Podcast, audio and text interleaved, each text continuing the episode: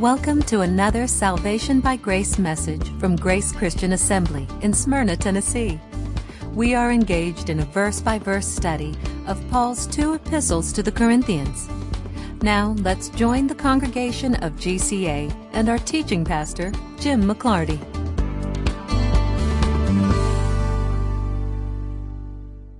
Good morning to all of you.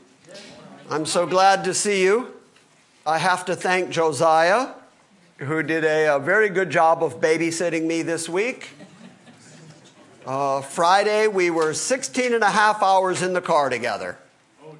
And I don't care who you are, after 16 and a half hours, you're a little tired of the other person. and uh, so by the time I dropped him off at, what was it, 1.30 in the morning? Something like that. He just couldn't get out of the car quick enough. He, it was like, I love you, Pastor Jim. Goodbye. and so we had a very good time in Long Island, very good time in New York. And I just want to say this for Josiah's sake wait. Only Josiah would get that. We went out walking every single day, and uh, every street corner, you have to push a button to cross the street because there's so much traffic and then it speaks to you. And the first thing it says is, in the most nondescript voice you've ever heard, with zero emotion, it goes, wait. wait. So, so, by the end of our uh, visit to New York, we kept looking at each other and going, wait. So, but we had a very good time. The folks at Shiloh Baptist Church in Long Island, New York treated us very, very well and Josiah live broadcast over Facebook. So some of you got to see that. It's on the uh, Facebook GCA group now. I came home with audio, but I don't have time to get all the audio up on the site yet because I leave tomorrow for Chattanooga. And then I'll be there all week. So maybe the week after, I'll have time to start catching up with all the audio. Thank you to Tom for covering Wednesday night. His audio will go up on the website today. Thank you to Micah, who's going to cover this coming Wednesday. And then the month of August, I should be home and uh, passed out. So that's my plan. But still haven't missed too many Sundays. I'm glad for that. Turn to chapter 12 of Second Corinthians. Paul is continuing to defend his apostleship and he is continuing to defend himself against his naysayers and against the super apostles who claimed that they were better than Paul, that Paul was weak, that Paul was not very good looking, that Paul was not a great orator, and apparently they thought that they were. But Paul accuses them of comparing themselves to themselves. And he continues to defend that because the Corinthians have received the gifts of the Spirit and have received faith in Christ through his preaching, that these super apostles don't have anything comparable, even if God chose somebody who was weak in appearance and not a great orator. It was still up to God who he was going to send his message through. He used Paul to go all the way to Corinth, the furthest distance that Paul went in his missionary journeys. And so Paul continues to argue I got all the way to you, and you should have supported me enough to go beyond you.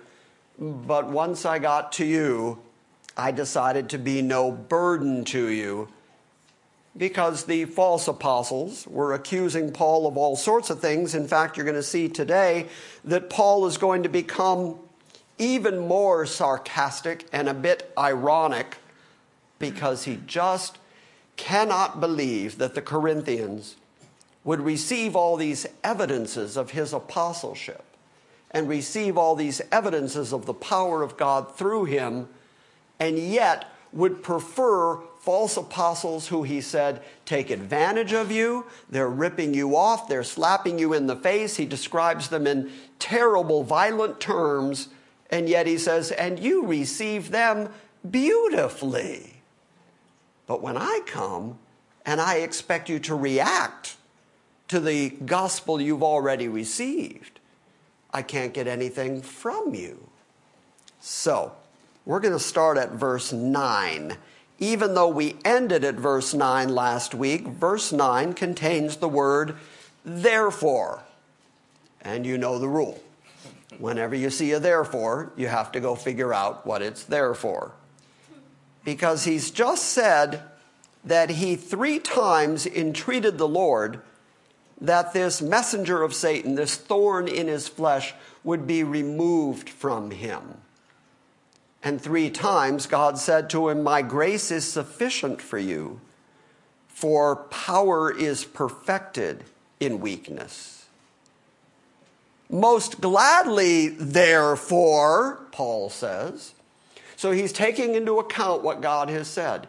My power is perfected, made complete in weakness. And that's the reason that God has made Paul weak. That's the reason that God has sovereignly ordained that Paul would have this thorn in the flesh. Whatever it was, it was bad enough that three separate times he went back to God and said, Please remove this. You would think after the first time that he went to God and said, Remove it, and God said no, that that would have been sufficient. But it was apparently so agonizing to Paul that he went back three separate times asking that God would remove it. Now, this is Paul again, who on the Isle of Malta did wonderful miracles, healed whole groups of people. And yet, Paul simply couldn't seem to heal himself. Proof yet again that God is completely sovereign over whatever the events are in your life, even if God uses you to do great things. He is still capable of humbling you. He is still capable of keeping you in your place and making sure that if you're going to boast, as Paul says, I'll boast in my weaknesses so that God gets all the glory. Whatever good things Paul had, whatever visions, whatever revelations, whatever carrying of the gospel was dispensed to him, nevertheless, he realized that it's not about him. And it was God's determination to make sure that Paul never thought it was about him. And he's going to bring that up yet again. Now, to my way of thinking, perhaps the most elusive of all human qualities is contentment. I used to, when I would meet people, and they would say, How are you? My answer was always pretty reasonable. That's what I would say to folks.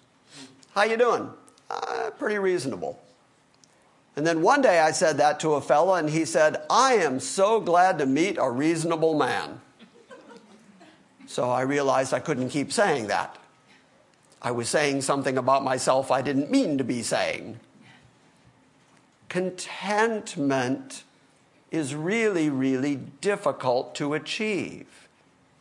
How many of you would say you've reached the point in your life where you're actually genuinely content? See, it's so difficult because all the little things of life keep eating away at us. All the little details, whether it's the sickness or whether it's the bills or whether it's arguing with DirecTV or whether it's just the little things that you have to do. Was that too specific an example? The things that we have to go through in our life constantly irritate us, constantly keep us from being content. Now, when we think of our own malcontentness, we usually think of things like that. These clothes don't fit. Oh, I ate some cereal, but it's stale. Oh, I, this guy cut me off in traffic. We had a lot of that this week. I even made a joke at the church in New York where I joked about a woman cutting us off for my example of being in context. And then I said she cut us off because she's from New York. And everybody laughed. Even the New Yorkers know they drive terribly. Anyway, these are all the reasons that we get unhappy. Our life just isn't going well. Something's gone wrong. Something didn't go the way we meant for it to go all the little things of life that just irritate us. Paul is now going to list the kind of stuff that we typically would never put up with. Never put up with insults. And yet Paul says, I'm content with that. Now, where could he get this kind of contentment? People cannot be content. And I keep arguing this and arguing this, and I think it holds true. No, I know it holds true. People simply cannot be content until they recognize that there is a sovereign God behind everything that occurs in their life.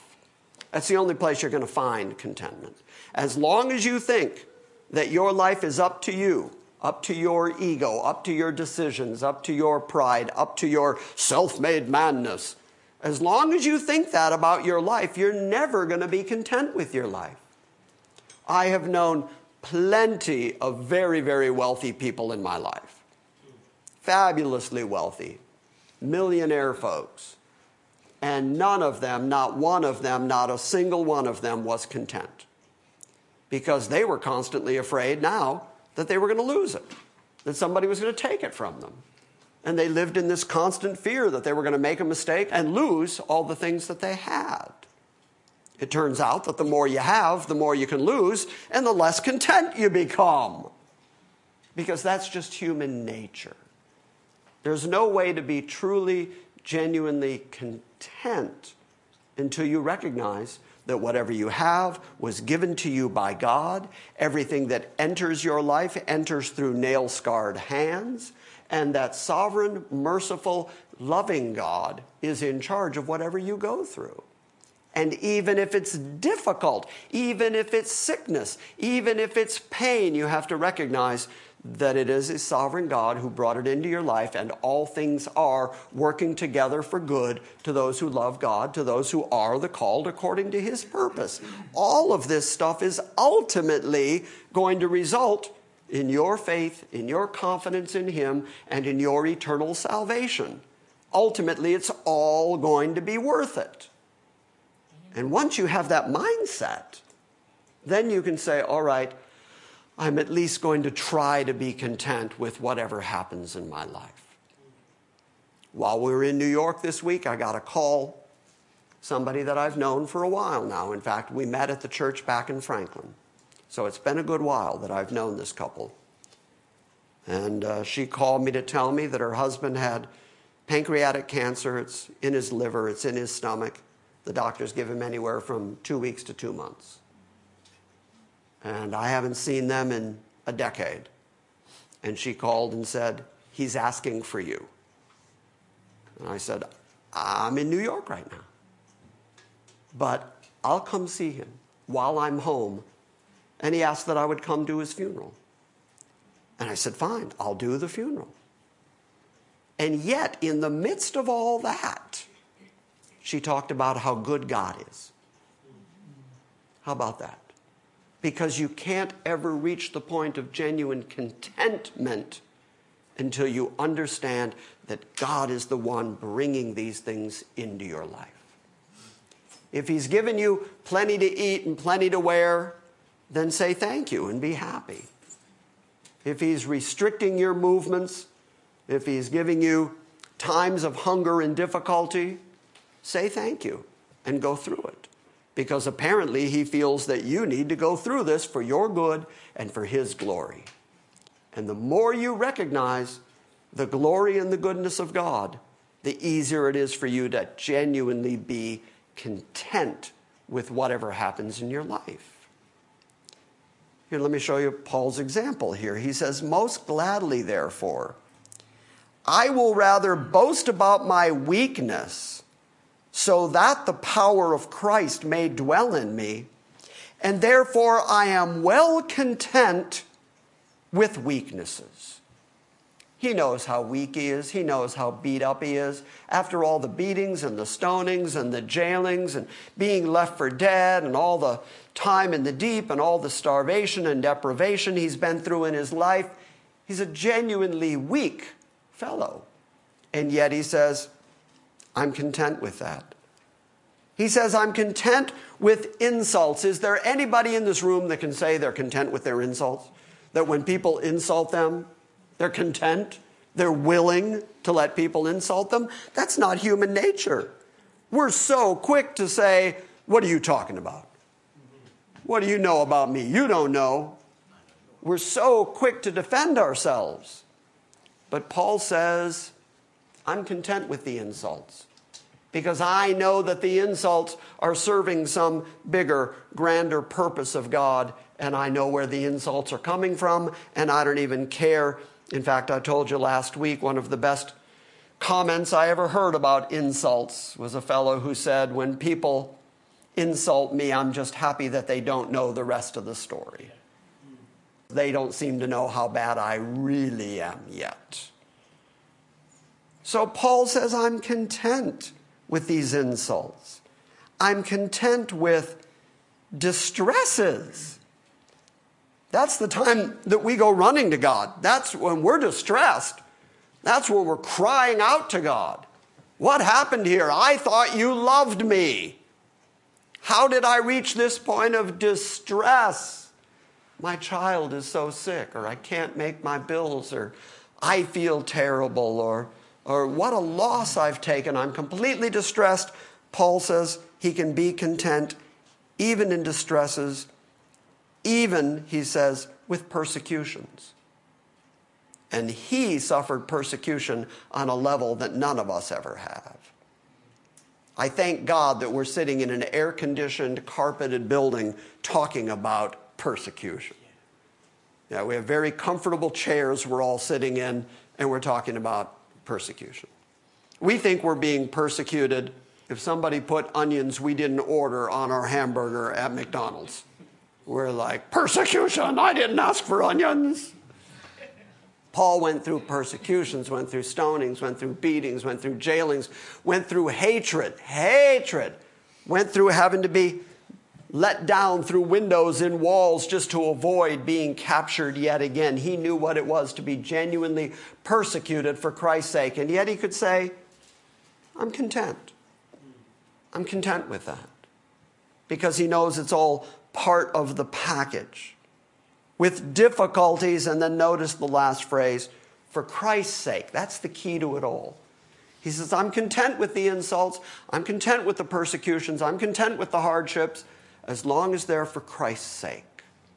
As long as I'm defending Christ, as long as I'm advancing the cause of Christ, as long as I'm promoting the gospel of Christ, when I'm insulted, when I'm persecuted, when I'm distressed, when I'm insulted, I, I recognize that that just goes with the gig.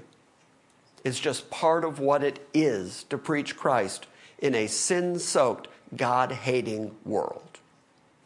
So he says, I'm content with it because when I am weak, then am I strong. Keep your finger right there for a moment. Turn over to Philippians 4 for a moment, just a couple books forward. Because this isn't the only place that Paul talks about the contentment that he has found even in the midst of all kinds of trials and difficulties. In Philippians 4, we're going to start at verse 10.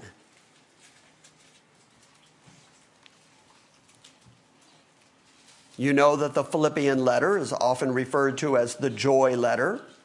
The inspiration behind this letter is that Paul is in jail, and yet the Philippians have sent time and time again to his necessity, to his need. Epaphroditus has arrived with a gift, and so he's writing to the Philippians, thanking them. Starting at verse 10, but I rejoice in the Lord greatly that now at last you have revived your concern for me. Indeed, you were concerned before, but you lacked the opportunity. Not that I speak from want, for I have learned to be content in whatever circumstance I'm in. In whatever circumstance I am. Okay, so he said, I learned contentment. How did he learn it? He learned it through the things he endured. Like I just said, I've known fabulously wealthy people, and not a one of them was content. And I think the reason none of them were was because their lives were just too darn good. Everything was just going their way. You're never going to learn contentment, genuine contentment, while the bluebird of happiness is on your shoulder and it's all rainbows and sunshine and children are dancing around you, spreading flower petals and singing kumbaya. That, you're not going to learn anything. You're never going to learn anything truly important when you're comfortable. But when affliction comes, when difficulty comes, when disappointment, when hardship comes into your life, that's when you learn to say to God, You're sovereign, your will be done. Your example is Christ in the Garden of Gethsemane. He understood how bad it was going to be. The very Lord of glory, the one who had always been at the right hand of God, was now going to turn himself over to creatures that he made and let them spit on him and beat him and pluck his beard out, put a crown of thorns on him, beat him across the back, bleed him out. He's going to allow them to do it. That's massive persecution. And he knew how bad it was going to be because he knew after the people got done with him, he was going to hang on a cross and the wrath of God was going to come on him. He knew how bad it was going to be. That's, that's why he would say, if it were up to me, let this cup pass. If it were up to me, let's not do this. And then he says, Nevertheless, not my will, but thine be done. And that's the attitude that we have to take when we're going through difficulty and hardship. Those are the, as my father used to call them, those are the character building times. When things go rough, that's when you kind of buck up and find out what you're made of. When you're sitting on pillows, you're not learning anything at that point. But let you be uncomfortable, let you be persecuted, let you be insulted, and that's when you're going to find out what kind of person you really are and how much faith in God do you really have, or are you going to scream at God because of what He's doing to you, or are you going to learn contentment? are you going to learn that sovereign God has brought this into your life for a purpose? Otherwise, you have to admit that purposeless things happen in God's universe. And then he's not sovereign. And if he is sovereign, then whatever comes your way is on purpose. And it's according to God's purpose. And he's sitting on his throne even now, doing whatever seems good to him. Everything he's doing, he's doing on purpose, and he's bringing these things into your life for a purpose. And once you understand that this is not random, this is not chance, this is God's sovereign will and purpose being served out in your life, then you can rest in it. Then you can accept contentment that this is what God is doing.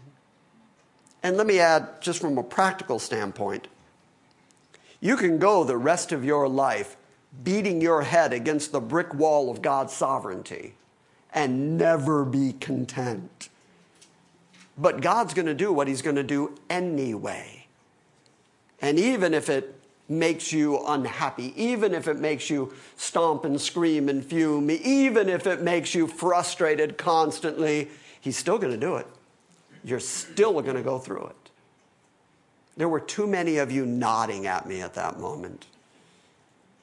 Because it's a reality. God is going to do what God's going to do. The best thing you can do is just get in line with it. Trust Okay. your. Trust your father. Okay, Conrad and Marilyn. Very early. Huh? You said this little fellow back here trusts his father. That's right. He's content because he knows dad has it. Now, I was about to say Conrad and Marilyn, which made Marilyn very, very nervous, I'm sure. But you know, Conrad and Marilyn have been married, next year is 60, or two years? Next year is 60 years, okay? Do you think by now Marilyn has a pretty good sense of what Conrad's like? Yep. Yeah. At some point, she just kind of has to go, that's how he is. right? Okay, same thing with God. The longer you walk with God, the longer you learn about God, the better you can say, well, God's going to do this. He's going to take me through it because that's how he is. And I'm going to go through this hardship no matter what. I'm going to go through this difficulty no matter what. And when you're looking for comfort in the middle of your pain, the only place to find comfort is in Him, because that's also how He is. There is no temptation taken you but such is common to man. But God is faithful, who will, with the temptation, provide a way of escape so that you will be able to bear it. In other words, you're going to go through difficulty, but God's also going to provide the way through the difficulty so that you can bear up under the difficulty. Why? Because that's what God's like. And the more you come to grips with that's what God's like, the more you're able to rest in whatever it is He brings your way. So let's talk about Paul's contentment here out of the Philippian letter, starting at verse 12. He says, I know how to get along with humble means, and I also know how to live in prosperity. I think the King James says, I know how to suffer lack and I know how to abound. Because, as I just said, I have seen as many people destroyed by wealth as I have ever seen destroyed by poverty. Actually, I think it's not even. I think I've seen more people destroyed by wealth than I've seen people destroyed by poverty. Because people in poverty know to cry to God usually. They're looking for some help. Self made men, self sufficient people, they're not looking for God. They're not looking for help. They're the ones Jesus talked about who said, My barns are full, I'm doing fine, eat, drink, be merry. And he says, uh, You fool. Your soul is going to be required of you. And what is a man going to give in exchange for his soul? So the point is, Paul knows both how to suffer lack and be content, and he knows how to be fine and have abundance and be content. That's the trick. Not letting the circumstances of your life take away from your ability to recognize God's sovereignty, your weakness, your lack of ability in and of yourself, and to be content in whatever God is doing in your life. If He's made you comfortable and you have plenty to eat and you have plenty to wear and you drive a nice car and you live in a nice house, great. Don't let that ruin you. If God has made it difficult for you, you wake up every day wondering where your next meal is coming from, you only wear one shirt every day because that's all you own and it looks something like that one. and if that's what God does for you, learn to be content. Because the same God who knows how to provide is the God who is caring for you on a day to day basis and will provide something to eat, will provide something to wear. That's the promise from God food and raiment, food and raiment. But we get so used to having lots of food and refrigerators full of food and fast food places to eat. We have so much food that we don't even think anymore about the fact that it's God who's providing us something to eat daily. We have closets full of clothes, boxes full of clothes.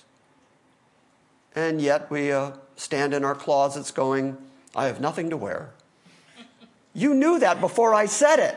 That was stunning. How did you know that? I know how to get along with humble means. I also know how to live in prosperity. In any and every circumstance, I have learned the secret of being filled and the secret of going hungry both of having abundance and suffering need. Here's the secret he learned. Here's where his contentment comes from. Regardless of how much he has, whether he has plenty or whether he has lack, he can be content because he's learned this. And it's an important lesson that we all need to learn. It's this I can do all things through Christ who strengthens me all things. Now, of course, within modern pop Christianity, that's a t shirt slogan. That's a bumper sticker slogan. I can do all things through Christ who strengthens me. And they think what that means is, I can burst into my boss's office and I'm going to get a promotion because I can do all things through Christ. I can roller skate with the best of them because I can do all things through, you know. It's not what it means. Look at it in context. Paul says, I know how to abound and I know how to suffer lack. How did I learn to go hungry and be full? What is the secret to getting along no matter what my circumstances? The secret is I have learned to be content because I know that it's all coming to me through nail scarred hands. It's all coming to me according to what Christ has decided for me. So I can do all these things the suffering and the abounding. I can do all those things through Christ who gives me strength, even in the abounding, even in the suffering. He gets me through it because I'm weak. I'm incapable. I don't have the ability to bear up under this, but Christ does. Therefore, Paul can continue to boast when I'm weak, then is Christ strong. And that's the way that he can do all things through him that strengthens him.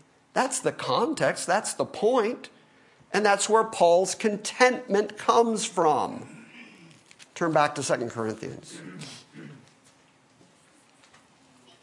Therefore, I am well content with weaknesses, with insults, with distresses, with persecutions, with difficulties for Christ's sake.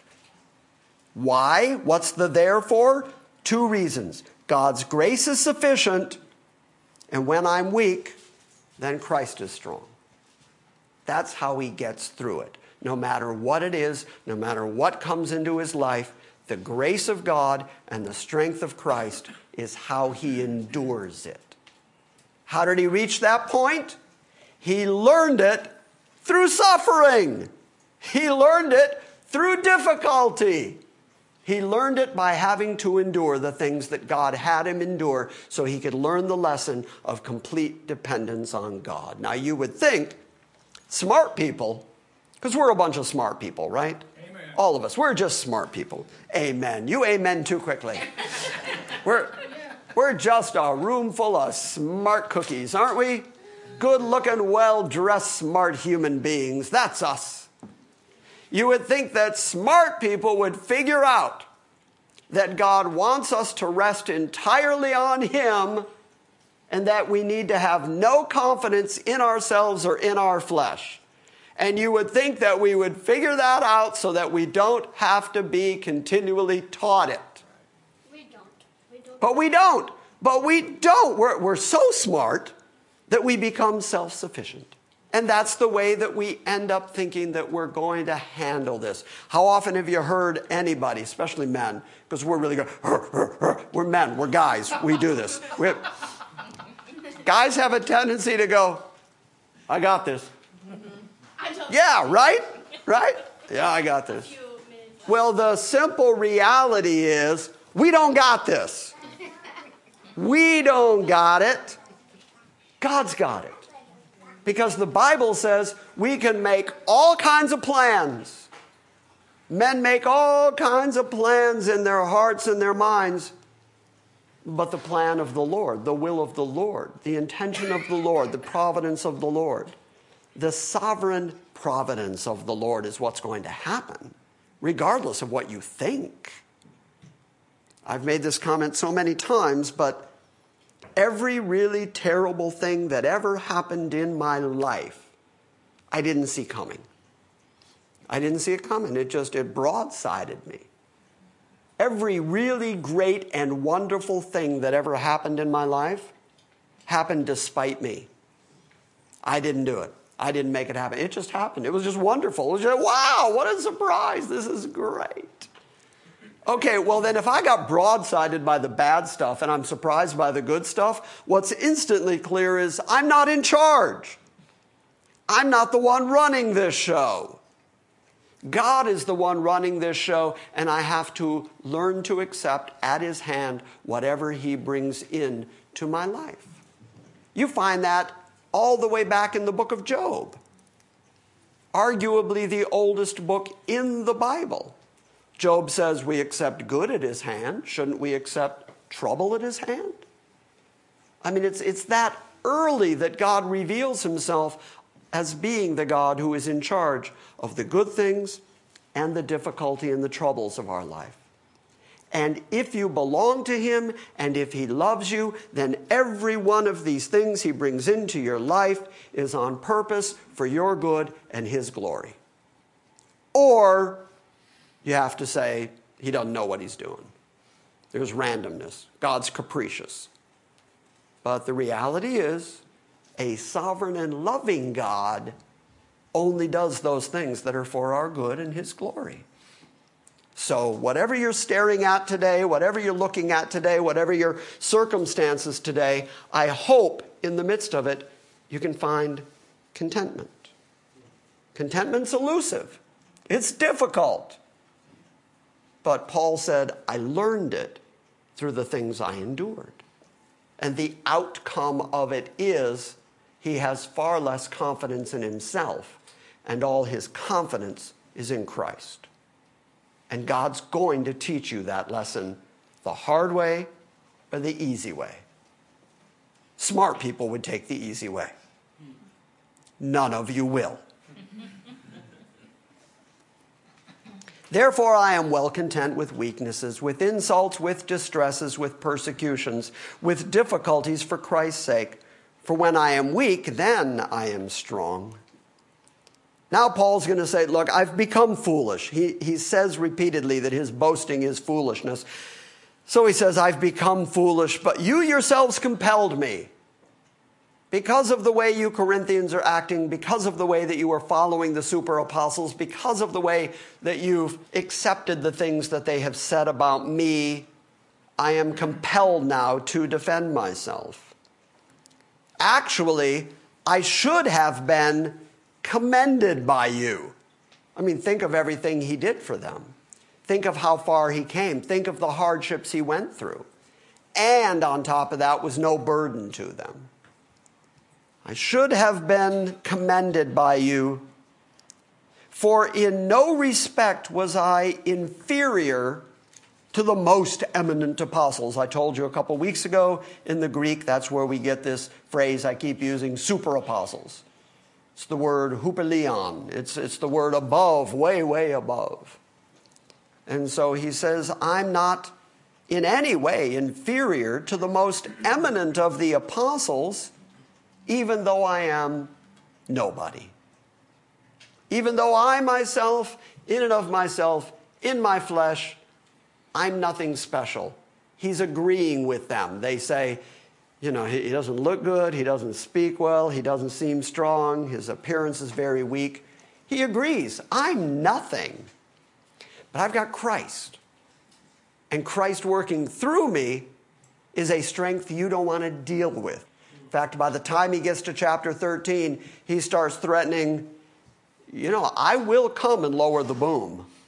In fact, he says, I'm not going to spare anybody when I get there. But here he's admitting, I'm nothing, and even in my nothingness, I'm not a whit behind the super apostles. And yet you prefer them in all their chicanery, in all the ways they're robbing you, in all the ways that they're beating you and taking advantage of you, them you prefer, and then you believe them when they say that apparently I don't have the kind of authority they have.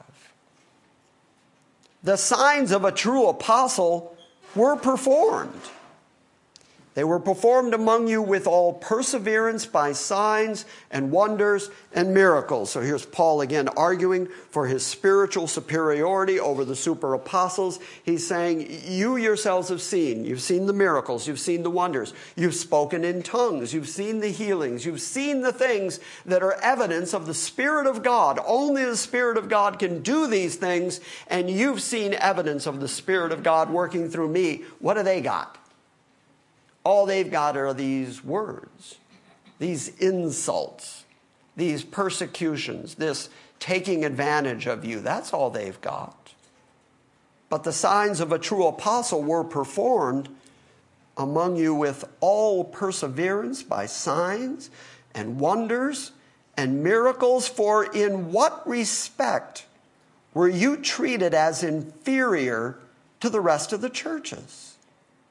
What Paul is saying is, I've planted several churches, and since you're not happy with me now, tell me in what way I've treated you as any less than the other churches. Tell me in what way you are inferior to the other churches. You've had signs, you've had wonders, you've had the power of God, you've had the apostle in your midst, you've had all of the advantages, you've heard the true gospel. In what way are you in one whit inferior to all the other churches?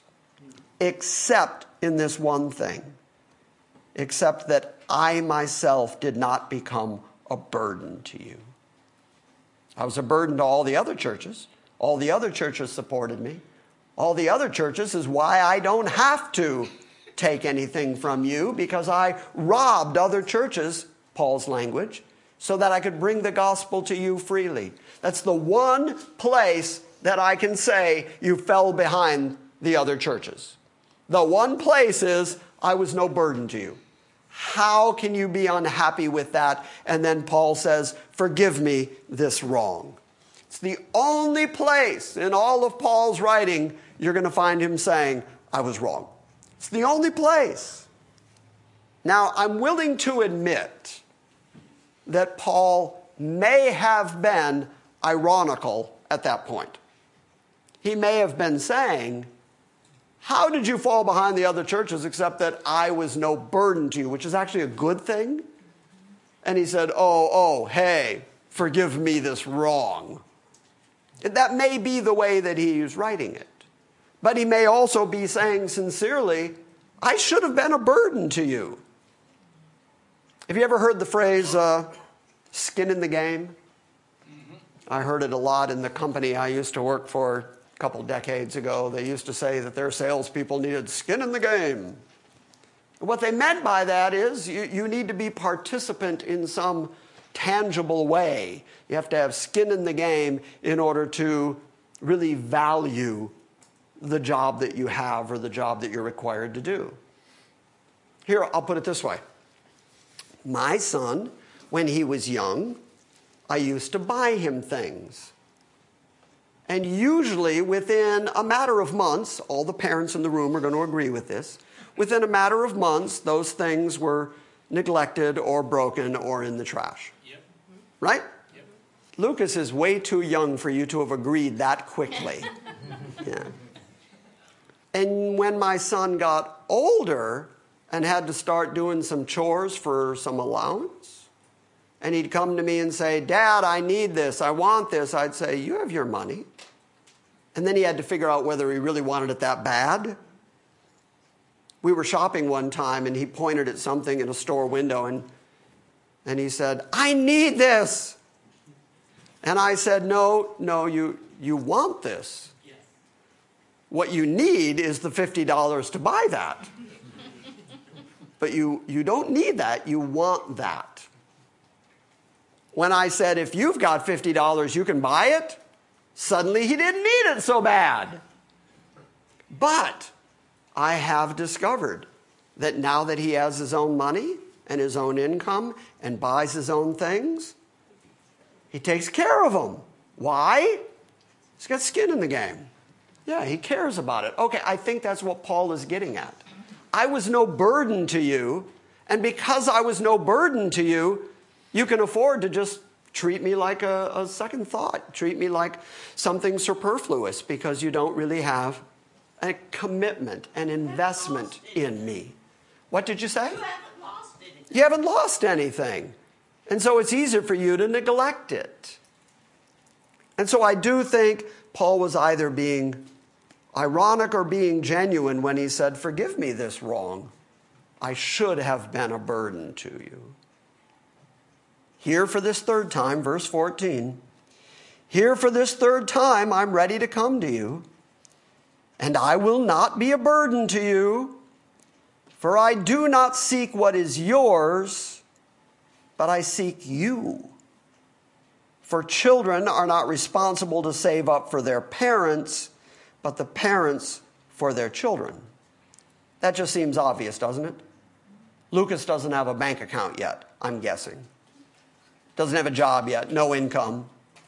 And so it's obviously the parent's job to save up to take care of the child, not the child's job to take care of the parent. Paul utilizes that to say, You're my children in the faith. That's why I take care of you. And I'm ready to do it again. I'm ready to come to you this third time and still not be a burden to you. Verse 15, and I will most gladly spend and be spent for your souls. I will most gladly spend and be expended for you. And if I love you the more, am I to be loved the less? I don't even think he's being sarcastic or ironical at that point. I think he's just pouring out his heart. I think he's saying, Look at everything I've done, how far I've come, what I've gone through, the pains that I've endured, the thorn in the flesh, the beatings, the jailings, and yet I come to you and I'm not a burden to you. And I do all of that because I love you. And because I do all that out of love, what do I end up with? Am I going to be loved less? You should at least match my love. You should at least care about me. But he says, I'm, I'm ready to come back a third time and not be a burden. An expression of his extreme love for these people and his expectation that he would be loved in return. But be that as it may, verse 16. Be that as it may, I did not burden you myself. Now, this next phrase, I've read several commentaries. I don't think anybody's quite captured it. At least what I read. I think Paul is genuinely being a tad sarcastic here. Because when you read the verse after it, you can see the flow of his argument. He says, but being the crafty fellow that I am, I took you in by deceit. In other words, apparently the super apostles were saying, you know, you got to be careful with that Paul guy. He's just in it for your money. He's just in it to kind of win you over to his side. He's just trying to get followers. He's trying to build a thing for himself. And he says, I didn't even take anything from you. So so are you going to say what? That I am a crafty fellow who took you in by deceit, and then once I had you, I didn't take advantage of you at all? In fact, he's going to list it in the next verse. You'll see what I'm getting at. Verse 17 Certainly I have not taken advantage of you. Through any of those whom I have sent to you, have I? In other words, not only I, but even the men I sent to you were no burden. So, in what way exactly am I supposedly taking you by deceit? Where is this accusation of deceit coming from since I've taken no advantage of you? In fact, I've taken nothing from you. And yet you would accuse me of being deceitful?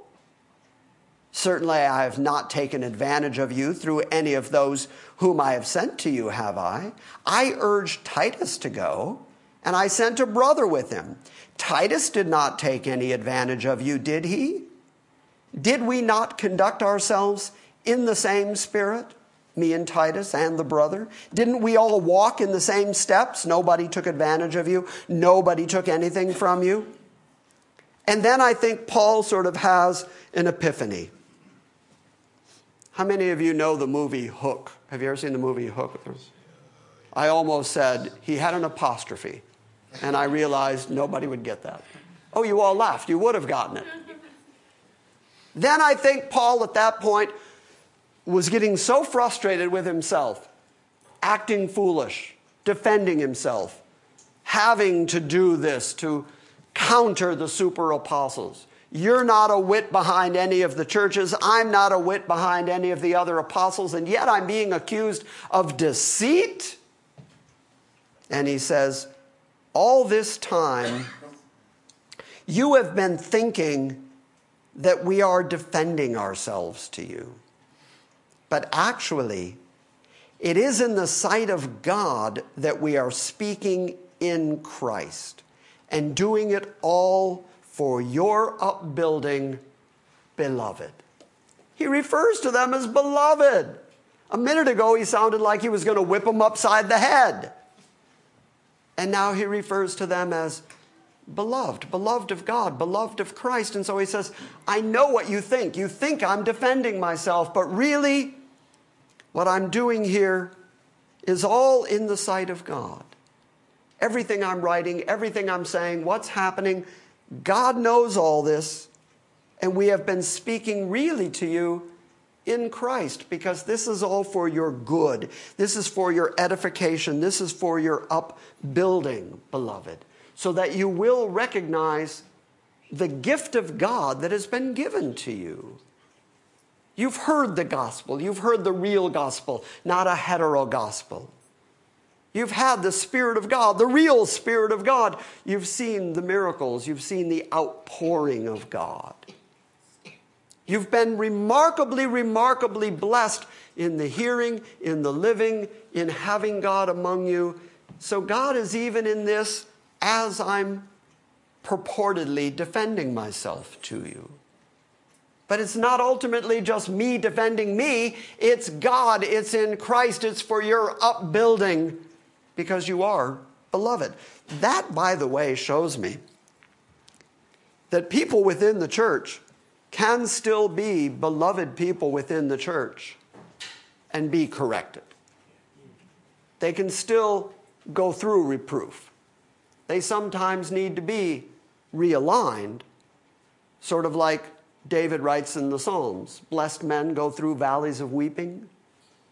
I mean, the fact that they've gone through the valley of weeping doesn't change that they're blessed men people within the church, the beloved within the church, the saints, the elect within the church, sometimes need to be upbraided, sometimes need to be corrected.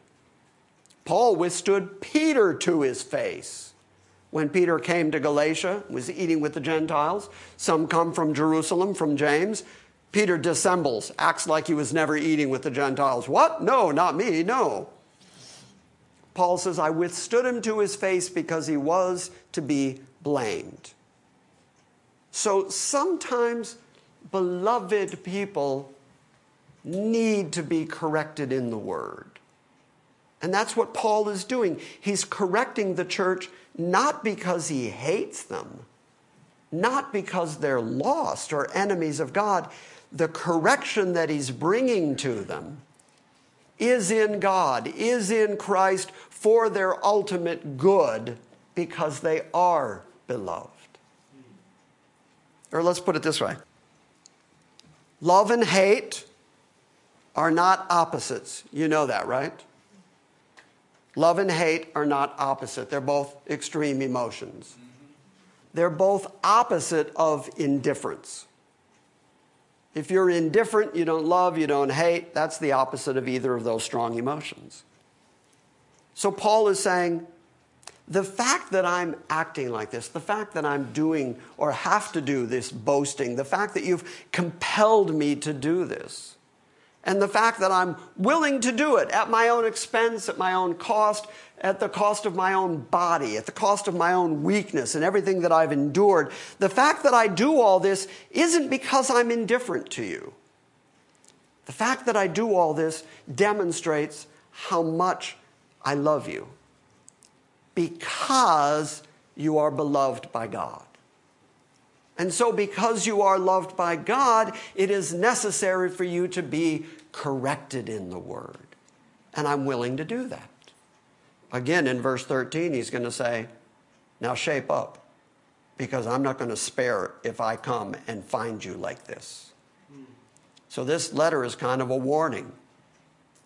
All this time, you've been thinking that we are defending ourselves to you, but actually, it is in the sight of God that we are speaking in Christ. And all of it for your upbuilding, beloved. For I am afraid.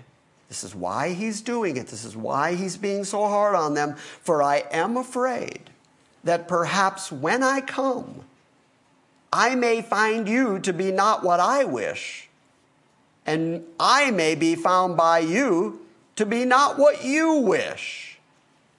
And perhaps there will be strife and jealousy and angry tempers and disputes and slanders and gossip and arrogance and disturbances. I am afraid that when I come again, my God may humiliate me before you, and I may mourn over many of those who have sinned in the past and not repented of the impurity and immorality and sensuality which they have practiced. So now Paul says, I'm afraid. I hear these stories about you. And I don't want to come and have God humiliate me before you. I planted you. I brought you the gospel. This is a church of my working.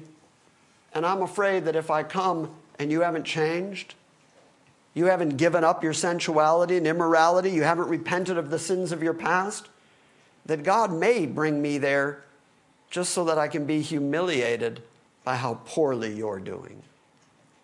And when that happens, I'm not going to be what you're hoping, and you're not going to be what I'm hoping. And if that's the case, I'm not sparing anybody. Now, these things that he listed, I just want to look at these lastly this morning because nothing will rip up a church faster than these things. Look at the things he listed strife. What is strife? Arguing among each other. Not being willing to do what Paul writes in the Philippian letter, not being willing to take the low seat, not treating every man as better than yourself, not looking on the things of others rather than your own things. That's going to cause strife and anger and contention. And that will rip a church apart. Or jealousy. How many different ways does jealousy have to be demonstrated in a church before it rips the church apart? I mean, jealousy, you start looking at people and you start thinking, I wish I had what they have. I wish I was more like them. God has cheated me. I didn't get what that person got. You start doing horizontal comparisons instead of keeping your thoughts vertical toward God and recognizing that sovereign God has given you whatever it is you have. Instead of going to God to say what your needs are, you start looking at other people and thinking, they've got more than me, they've got better than me, they've got great kids, and I got stuck with this little troll. And okay, I was just seeing if you were still listening. I was just seeing if you were with me. Happy birthday, Kalon. And it was a joke. It was completely a joke. Angry tempers. I'm willing to confess this about me. Testosterone is tough. And from the time I was about 17 till I was about 28, 29, man, did I have a temper. Oh my goodness. You, you did not want to come sideways on me. Oh man, fearsome temper. God drove that out of me in, as a process of teaching me how to be content and how to rest in Him. Uh, eventually, I found that my temper was fruitless because it didn't hurt the other person as much as it hurt me. But tempers will destroy a church. Start getting angry at each other. I don't trust you. I don't believe you. How dare you? I'm getting my own. I don't care if I have to go through you. Temper will destroy a church. Disputes, that's very much like strife. Arguments among each other. Slanders. I've been in so many churches in my life where people would come up to me almost as if they were just going to tell me a little story. And then at some point it would become, well, you do know about her, right? what? what? What about her? And then slander, slander, slander, slander. And I'd say, Do you know this for a fact? And they'd say, Well, that's what I heard. Okay, now it's gossip. And gossip will wreck a church. Slander will wreck a church. When we talk about each other, we need to be able to speak of each other in love and in compassion and recognize that you're as faulty as they are. Whoever you're talking about, whoever you're pointing at, you are every bit as guilty and probably guiltier of other things. There's nobody in this room who wants their whole life to be projected on a big screen behind me so we can all see what you're really like. Nobody wants that. We're just little balls of insecurity running around on this planet trying to look better to other people. And the way too many people accomplish that, or at least attempt to accomplish that, is by tearing other people down to make themselves look good. It's the only reason Jerry Springer was ever on TV, so that people could sit at home and go, Well, at least I'm not them. Because we love to gossip, we love to slander, we love to hear something about somebody else, and then we can't wait to get on the phone and tell somebody else. And that will ruin a church.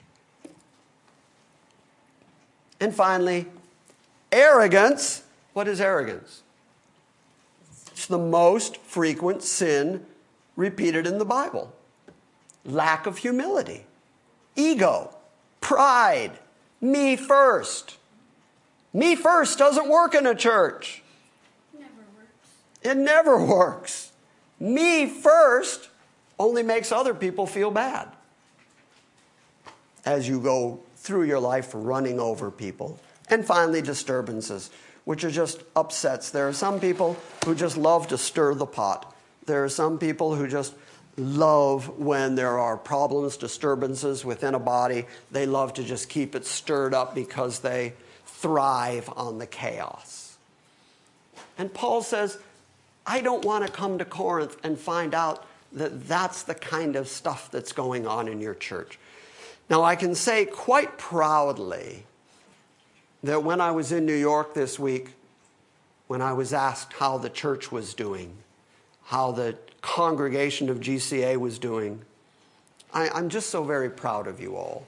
I'm just so happy that I get to say, you know what? We're good. We're, we're healthy. I wish I could bottle up the way we are right now and hold it for a time when we need it. Because I know there's coming a time when we're going to need it. Over the course of 16 years, I've learned that there are peaks and valleys in the life of a church. But right now, we're healthy. Right now, we're good. Right now, people are taking care of each other. Right now, people are looking after each other and loving each other. And it took us a very long time to get here. So I'm asking you, I'm begging you, everybody in the room, everybody individually, everybody, from Aiden all the way up to Gladys, I'm asking you, don't wreck our church. It's a really good church. Make sure you feed our church. Make sure you take care of our church. Treat it like something you've got an investment in. Because as I travel around, as I see things, you know, I'm a church guy. I watch, I look. And it's hard to find a good, healthy church. And if you're part of one, Thank God. And if you're part of GCA, you're part of one. So be happy, be thankful, be glad for God's good providence that brought you here, and protect the thing you love. Protect what's good for all of us. And what's good for all of us is all of us. Does that make sense? Yes, sir. Does that make sense? Yes. Am I alone up here? No, Technically, technically, I am. I am alone up here. I am. I'm alone up here. Are there any questions about that? You see how practical Paul is being at this point? He's on his way to Corinth. He just wants to make sure that when he gets there, he finds them living according to the gospel he has left them and not according to the another gospel, the alternate gospel that's been brought in by the super apostles who are trying to destroy the church that Paul has invested so much in. He loves this church. He wants this church to live and thrive in Christ. And he's afraid that it may not be the case when he gets there. Next week, we're going to close the book of Second Corinthians. And then, as I said, I believe since we're narrowing down the books of the New Testament that we've ever taught through, I think the next book we're going to look at is the book of James. After proving that nobody's really smart in this room, I'm going to prove that we're grown up enough that we can do this. Because I think the book of James can be, can be very, very edifying and can also be a stumbling block if it's not handled right. But I think we can do it. So that's our plan for the future. Questions again? What do you got? Yes, sir. I think you may have explained this while, while I was out for a few weeks, but who exactly does Paul refer to by the super apostle? Because it's said very sarcastically. I assume he doesn't mean the, the apostles that actually knew Jesus as Right. opposed to himself. Right. Yeah. And in fact, he, he refers to them as Jews. We know that they're Jews. And in some ways, they seem to be kind of like the Judaizers who came into Galatia. Because Paul would plant churches, talk about the excessive freedom we have in Christ, the finished work of Christ, and then they would come in behind him and say, Yeah, but you also need circumcision. But you, uh, in Galatia, that was the case.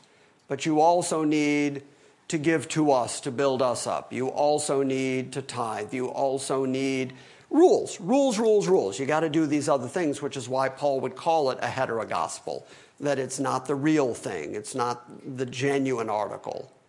So he even says that they're preaching another Christ. And so that's all we know about them, but I think they're very in league with the Judaizers. And everywhere Paul goes, and in fact to this day, everywhere that the real gospel is preached, everywhere that people preach the genuine freedom we have in Christ, everywhere that we preach that the finished work of Christ is sufficient to save you forever, there's always going to be somebody who comes along and says, Well, yeah, but you also got to have this. And as soon as you say that, you've changed the gospel. And it was true then, and I think it's true now. Yeah. Anything else? Really? That's it? We're good? Okay. Everybody say hi to Curtis. Curtis walked through the door this morning and said, I think I've heard Jim's voice more than anyone else on the planet. So I apologized to him immediately. And uh, he's a listener who was just traveling and realized he could make it to Smyrna. And I'm very happy to meet him because I said, Have we ever communicated? Have you ever written to me? He said, No. So he's heard me more than anybody else and never communicated with me. What took you so long? Well, we're glad you're here. I hope everybody treats you good this morning. And if they don't, let me know, and Michael will take them outside and beat them around the head and chest. Be here Wednesday night. Support Micah. All right, this is your big chance, Curtis. Say goodbye to the internet congregation. Bye,